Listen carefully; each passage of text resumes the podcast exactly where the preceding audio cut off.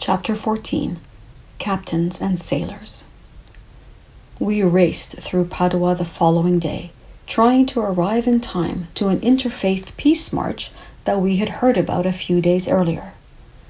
We arrived at sunset, tired and sweaty from having walked 35 kilometers, just as organizers were ushering the crowds into a large auditorium. Our signs generated a buzz of excitement, and soon event organizers came out to greet us. They led us to front row seats and then hurried to the podium to speak with several people seated there, some of whom wore the traditional garb of their religion. They all nodded in our direction. I felt my heart beating with excitement. The event began with the leaders of various religious communities and peace organizations emphasizing the need for tolerance and understanding. We were welcomed and introduced as examples of people working for peace. When the speeches ended, photographers and journalists descended upon us, peppering us with questions. Well wishers reached out to us, shaking our hands, patting our backs, and kissing our cheeks. My tears consequence of my shaken confidence and recent arguments with Alberto mixed with theirs, so filled with love. I melted into their embrace and took from them the emotional strength I so desperately needed at that moment. The peace march started, and so we joined the masses spilling out onto the streets. We were given white candles the size of baseball bats and added our lights to the sea of flickering lights that lit up the night. A priest sauntered alongside us. I just want to congratulate you, he enthused in English. I'm sure it's been a long day for you. You must be tired. Do you have a place to sleep tonight? When we replied that we didn't, he asked us to follow him. In a scene that was surely comical, we trotted behind him, our heavy backpacks swaying from side to side, trying to keep him in sight while balancing our burning candles. He stopped to speak with a woman and then disappeared into the crowd. The woman came towards us, the light of her candle illuminating a lovely face and brown eyes that sparkled with kindness. My name is Luciana, she said, ushering us towards her car. You will be sleeping in my home tonight. And just like that, we had a home. Luciana was a generous host doting on us as if we were her own children. We slept on comfortable sofas under cozy blankets that I was reluctant to crawl out of. The smell of freshly brewed coffee the following morning hinted at the breakfast that awaited us.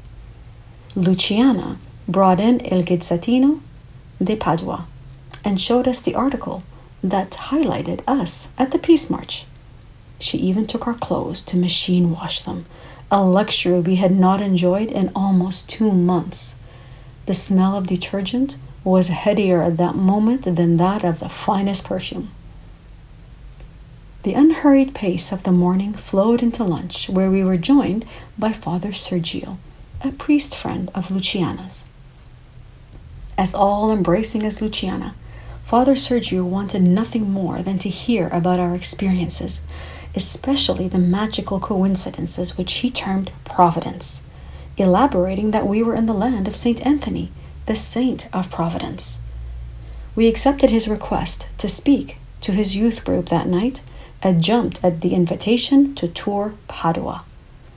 The clearly pleased Father Sergio showed us the many sights of this magnificent city and ended our day with a visit to the Basilica of St. Anthony, which housed the saint's remains. St. Anthony was the most famous disciple of St. Francis, Father Sergio whispered, and a great preacher.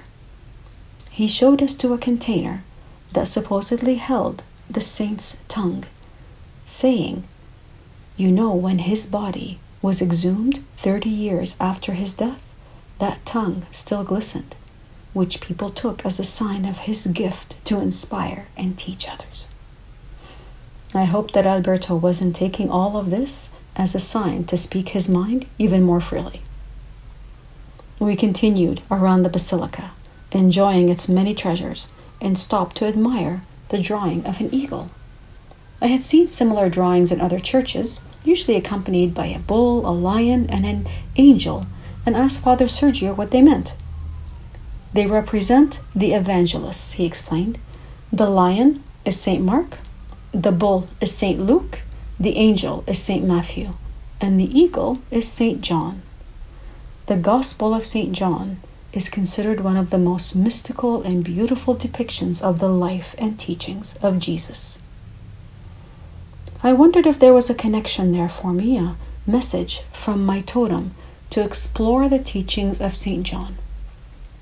More than once, I had tried reading the Bible, searching for such mysticism, but eventually put it all away, finding its judgmental and wrathful depictions of God, especially in the Old Testament, demoralizing and inconsistent with my beliefs.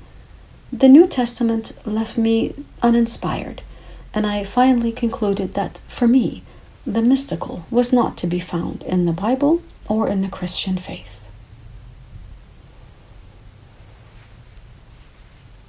The church hall filled quickly with eager young faces wanting to hear about our pilgrimage. But unlike the people we usually met, these were fellow pilgrims.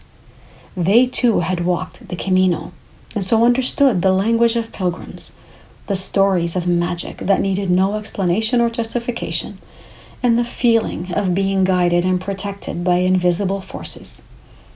There were no cries of incredulity when we spoke, merely acknowledgement among equals of events wholly natural.